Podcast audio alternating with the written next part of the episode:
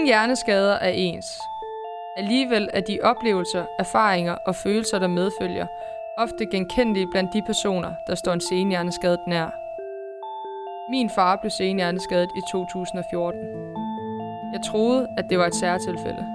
En ulykke, der kun ramte min familie. En reaktion, der kun ramte mig. Jeg tog fejl. En hver kan stå, hvor jeg står. Det her er Hjernekast Medvind. Du lytter med og vil måske kunne genkende nogle af de historier, der vil blive fortalt, eller få sat perspektiv på dine egne oplevelser som pårørende. Du kan også lytte med, helt uvidende, og vil kunne få en større forståelse for, hvad det vil sige at være pårørende til en senhjerneskadet. Efter de samtaler, jeg har haft med andre pårørende indtil videre, så har jeg tænkt en del over det her med at håndtere. Øh, og den her opfattelse, der er af, at man kan håndtere rigtigt og forkert. Og derfor så har jeg valgt at tage kontakt til mine tre søstre, fordi vi har håndteret vores fars senhjerneskade på fire vidt forskellige måder. Og de to ældste i flokken, Lærke og Mille, de har sagt ja til at medvirke. Jeg håber, at, øh, at vi igennem de her tre kommende afsnit kan understrege den mega vigtige pointe, der er i, at der er forskellige måder at reagere på og håndtere på, og at det er helt okay og helt naturligt.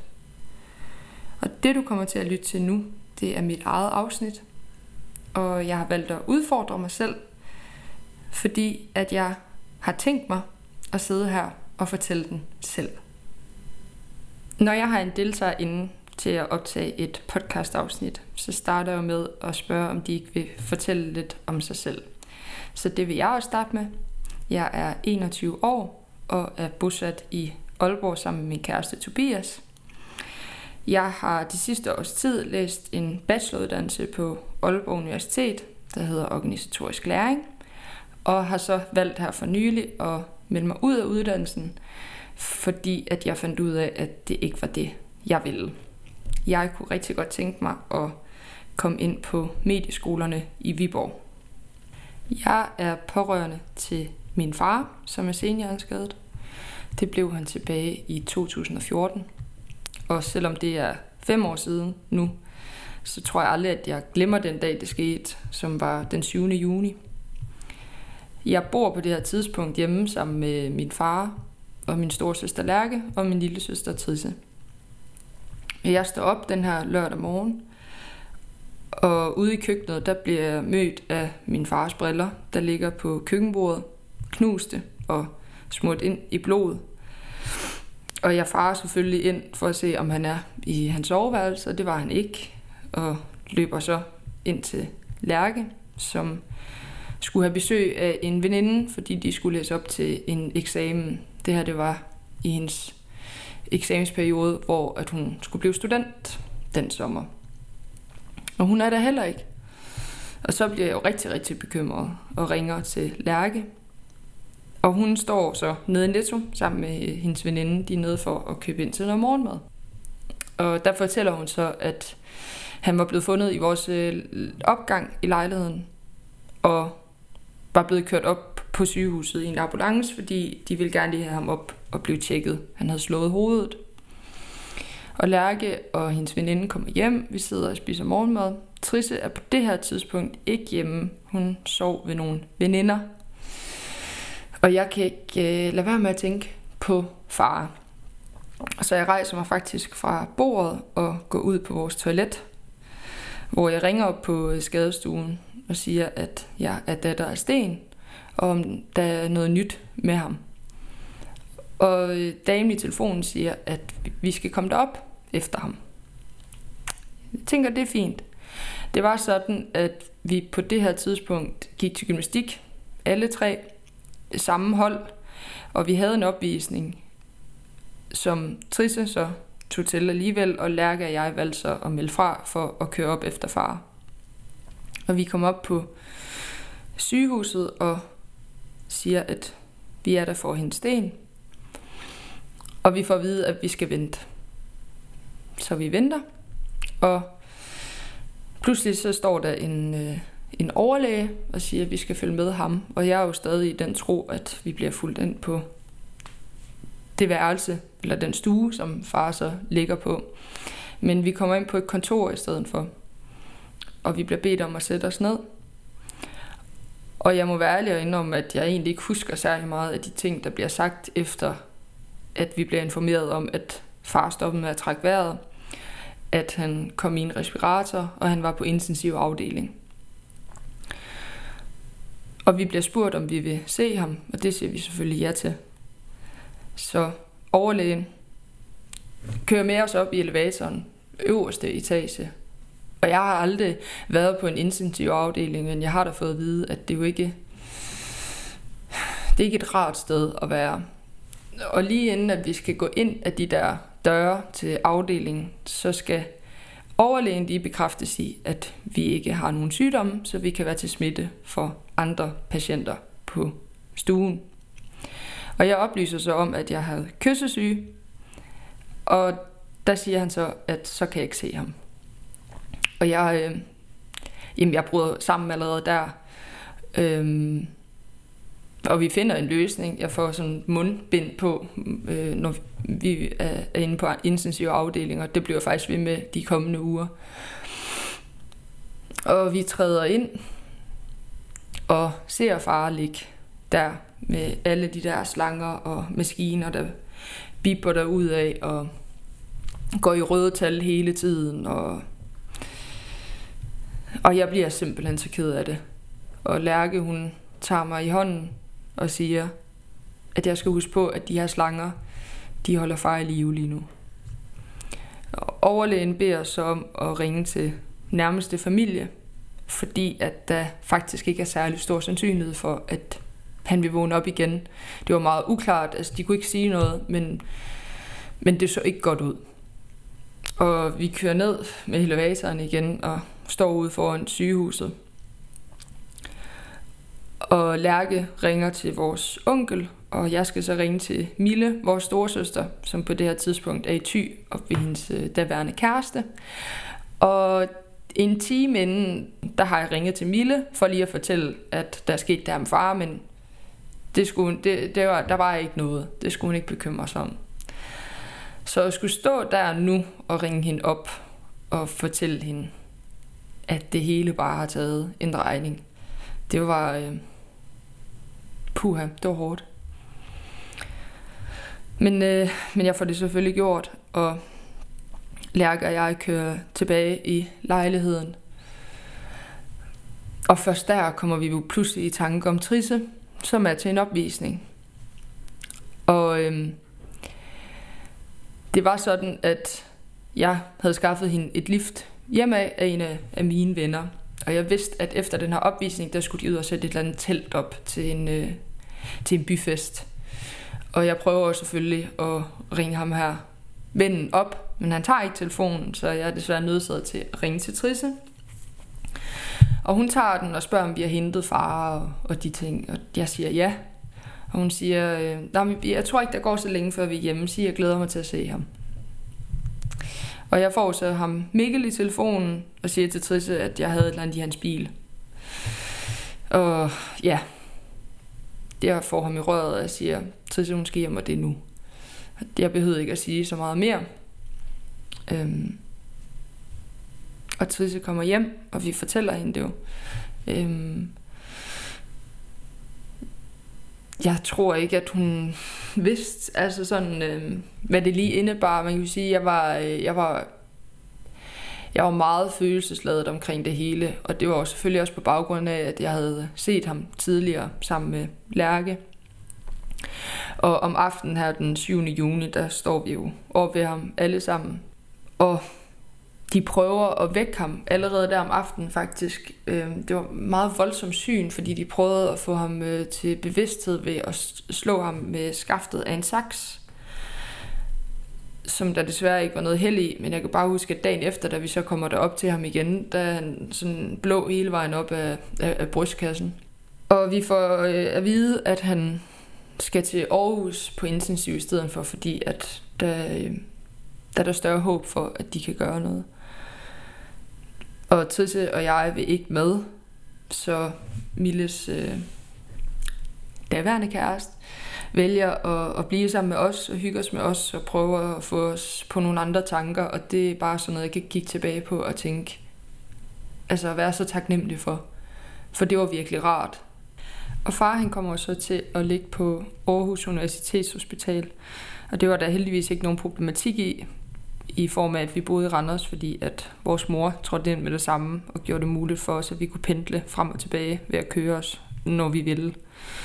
Øhm, og der er jo forbedringer med far, for han kommer ud af respiratoren. Godt nok stadig halvsid lammet, har ikke noget sprog og får sonde med.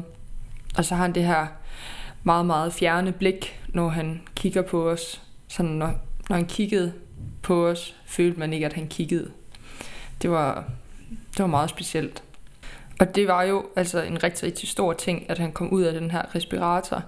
Men der var stadig ikke blevet sat ord på, hvor omfattende fars hjerneskade var. Og da vi var på Randers sygehus, fik vi jo også at vide, at hvis han vågnede, så vidste de ikke, om han kunne genkende os, altså hans, hans egen børn.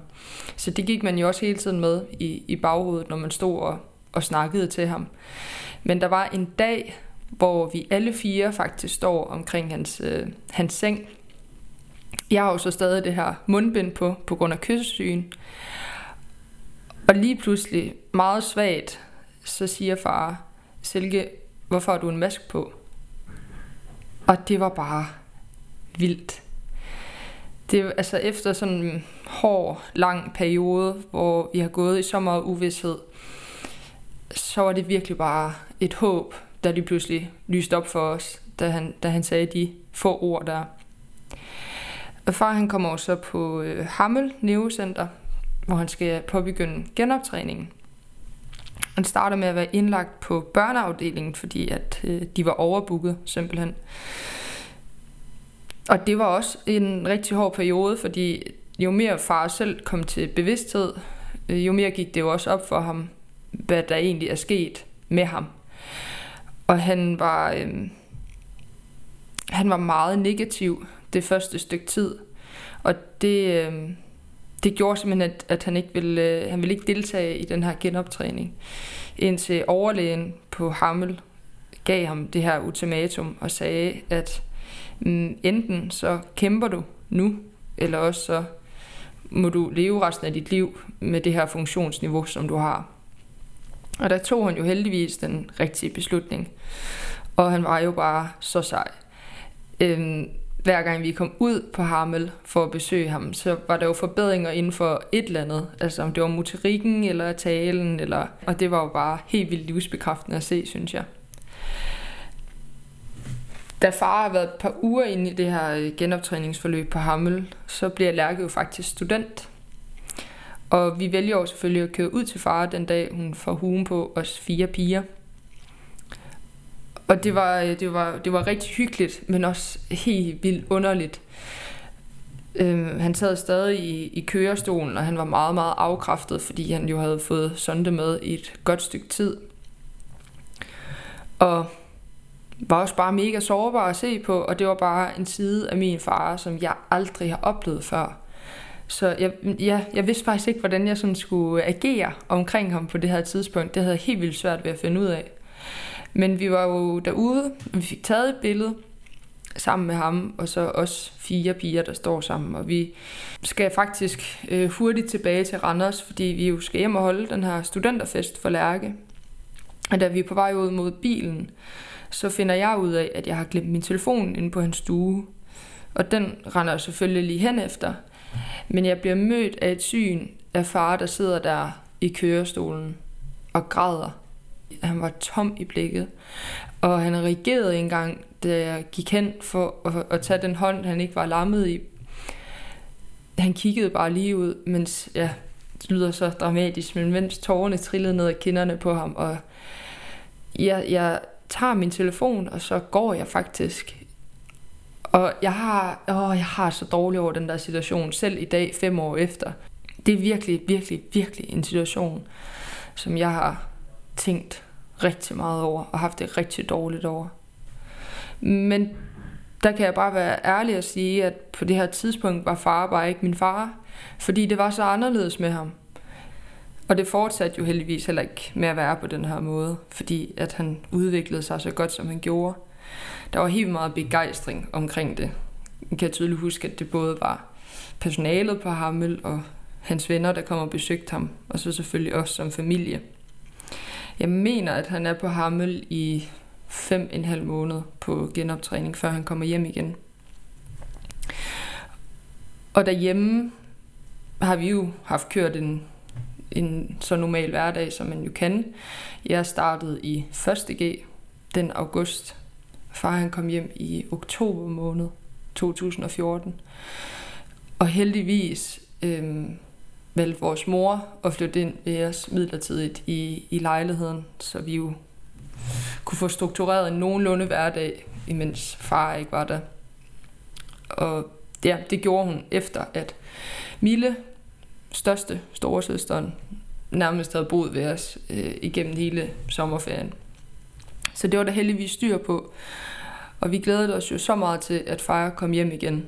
Jeg kan faktisk huske, at han ikke ville hjem fra Hammel. den, den sidste stue eller afdeling, han var på, det var den her, hvor man havde sin egen lille lejlighed. Og han var simpelthen så stolt over det. Og da vi jo begyndte at sådan snakke med ham om, okay, nu kom du også snart hjem og sådan noget, der virkede han faktisk overhovedet ikke så begejstret, som vi gjorde. Men det grinede vi bare lidt af. Men virkeligheden rammer os også, da vi kommer hjem, og jeg tror, at det har noget at gøre med den her store begejstring, der har været i de der fem måneder ude på Hammel, fordi jeg følte ikke, at vi egentlig fik sat ord på de konsekvenser, som de her hjerneblødninger havde haft. Og de sidder jo så, øh, han, min far fik fire hjerneblødninger, øh, to i hver frontallap, og det er jo meget det kognitive, du bliver ramt på, når du får øh, skader der. Hvilket vil sige, at det var hans adfærd og hans måde at reagere på og agere på og handle på.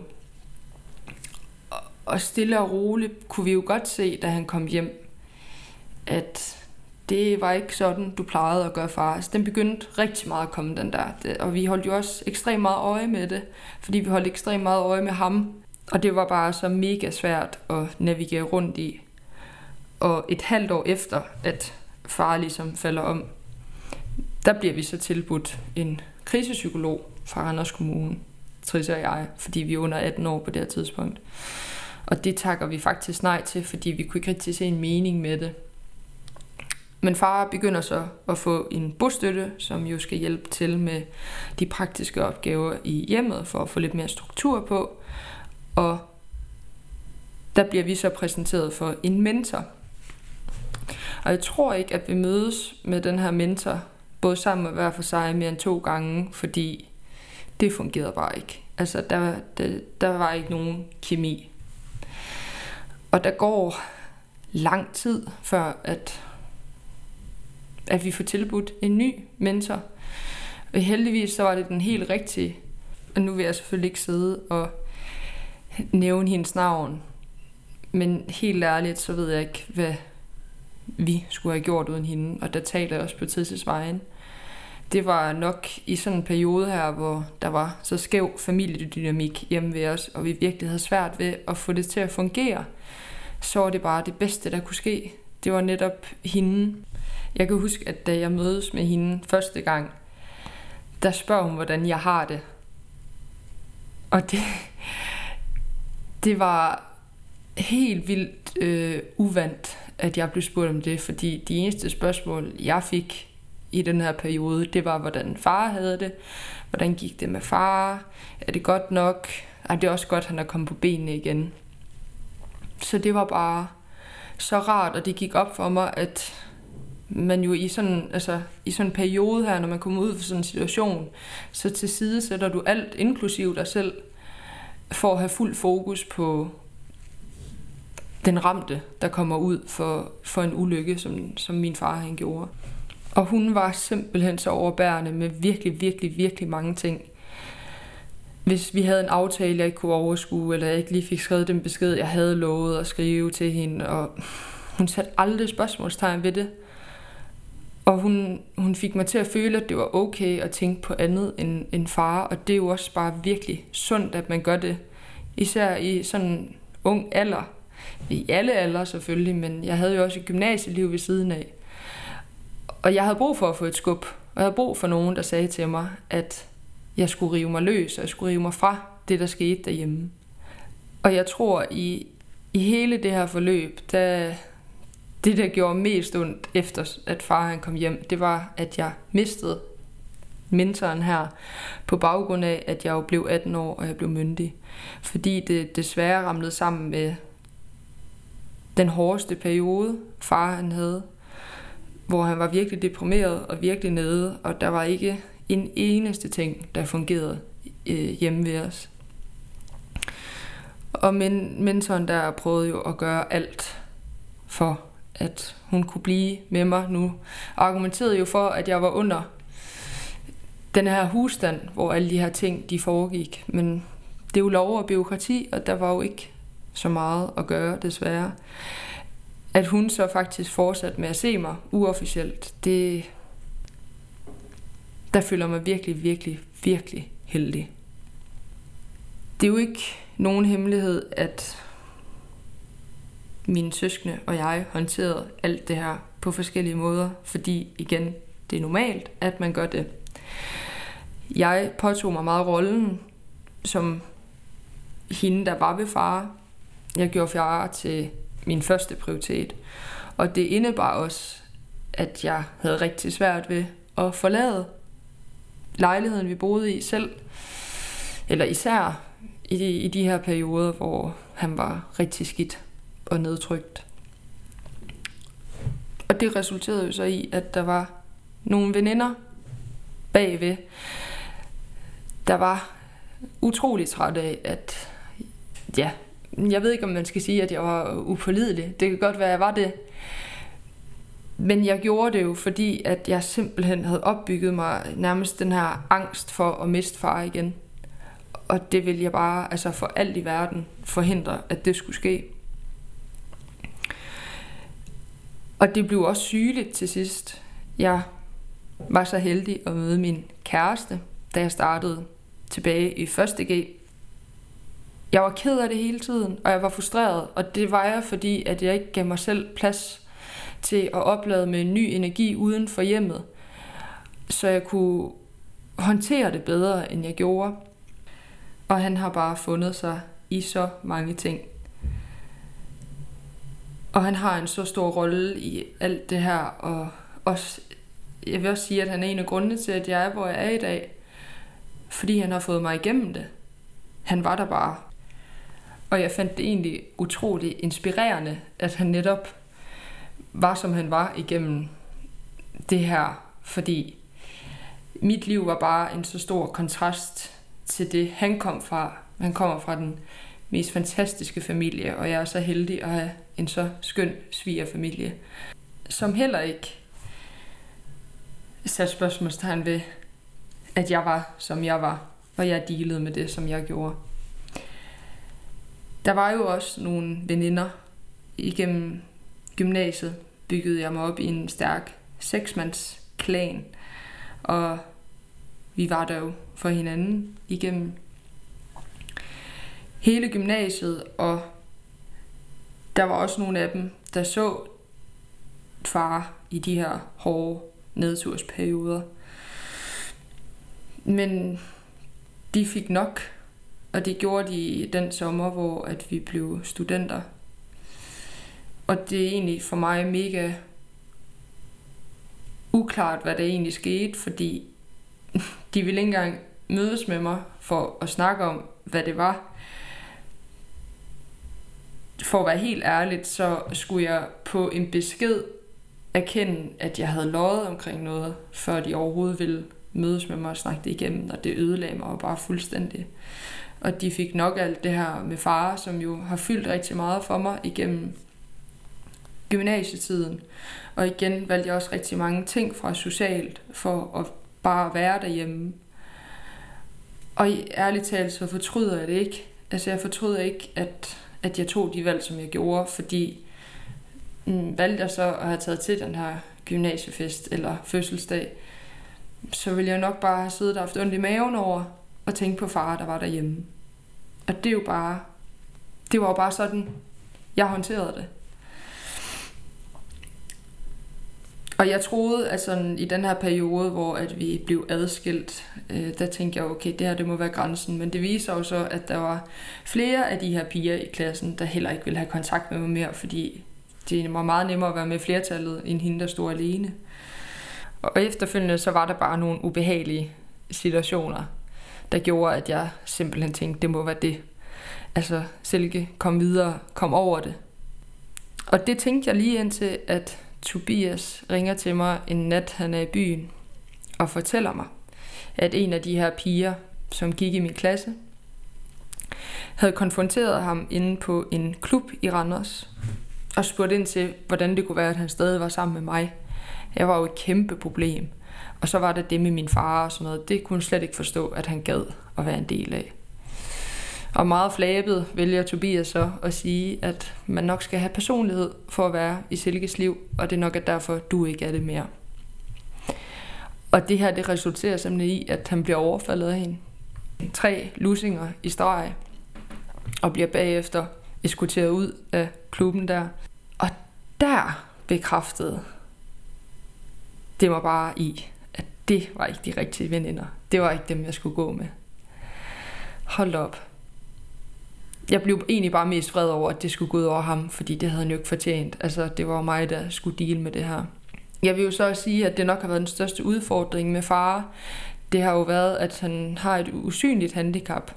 Fordi man kan ikke se det på ham. Man kan ikke se, at han er hjerneskadet. Det er først noget, du kan mærke, hvis du kender ham godt nok, eller snakker med ham i, i længere tid. Så jeg tror heller aldrig, at jeg har fået forståelsen for de her veninder, fordi er... man kan ikke se det på ham. Det er så nemmere at føle og forstå, hvis du ser det for dig. Og det kan man bare ikke med min far. Og det ved jeg også, at han selv har haft øh, et problem med, altså at, at folk ikke har forstået ham, og forstået, at han er syg. Og det har også bare været et kæmpe pres for ham, for han mistede jo, altså han har en mengrad i dag på 25 procent. Jeg bor også med far i mit sabbatår, og på det her tidspunkt, der er Trisse flyttet ud. Det gjorde hun, da jeg blev student. Og det synes jeg bare, at det var så sejt, at hun tog den her beslutning om at flytte ud som 18-årig og bo i sit eget. Og det var virkelig, virkelig også en god idé, fordi når man dealer med noget i, i hjemmet, og især det, som vi gjorde, så påvirker det bare alt andet. Specielt en skolegang, det oplevede jeg jo selv. Og det var mega hårdt, at hun flyttede ud, fordi vi var uadskillige, og vi har bare været igennem nogle ting sammen, der gør, at vi er hinandens bedste venner. Og det frygtede jeg bare så meget, at det ville ændre sig, når hun flyttede ud, og jeg er stadig blevet boende. Og det gjorde det heldigvis heller ikke. Det var jo sådan, at jeg selv overvejede faktisk at flytte ud, da jeg gik i 2G, og hun gik i 10. klasse, men jeg kunne ikke få mig selv til det. Men det var virkelig, virkelig godt, at, at hun tog den beslutning. Og det er så sejt, at hun valgte at gøre det.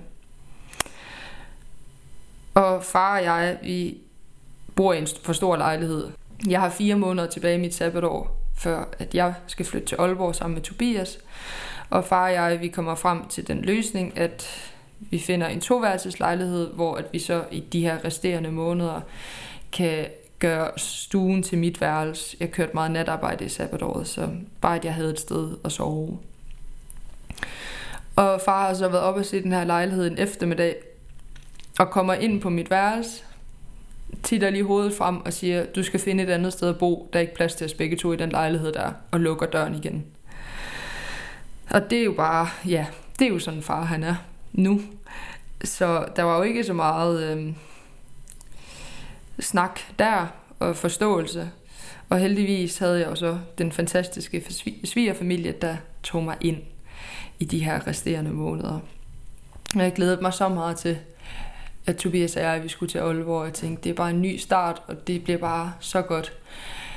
Men det var også sindssygt svært for mig at slippe far, og det der med ikke at bo med ham, og hele tiden vide, hvor han er, og hvad han laver, og om han er okay. Og jeg arbejder i Randers FC konference, så i de weekender, hvor jeg havde arbejdet, så sov jeg ved far, og så kunne vi jo også få lidt kvalitetstid sammen der. Og jeg kunne ikke komme her hjem igen til Aalborg, efter at have tilbragt en dag med far, uden at være mega ked af det. Fordi jeg bare selv der sammenlignede ham med, hvordan han var før, og hvordan han er nu.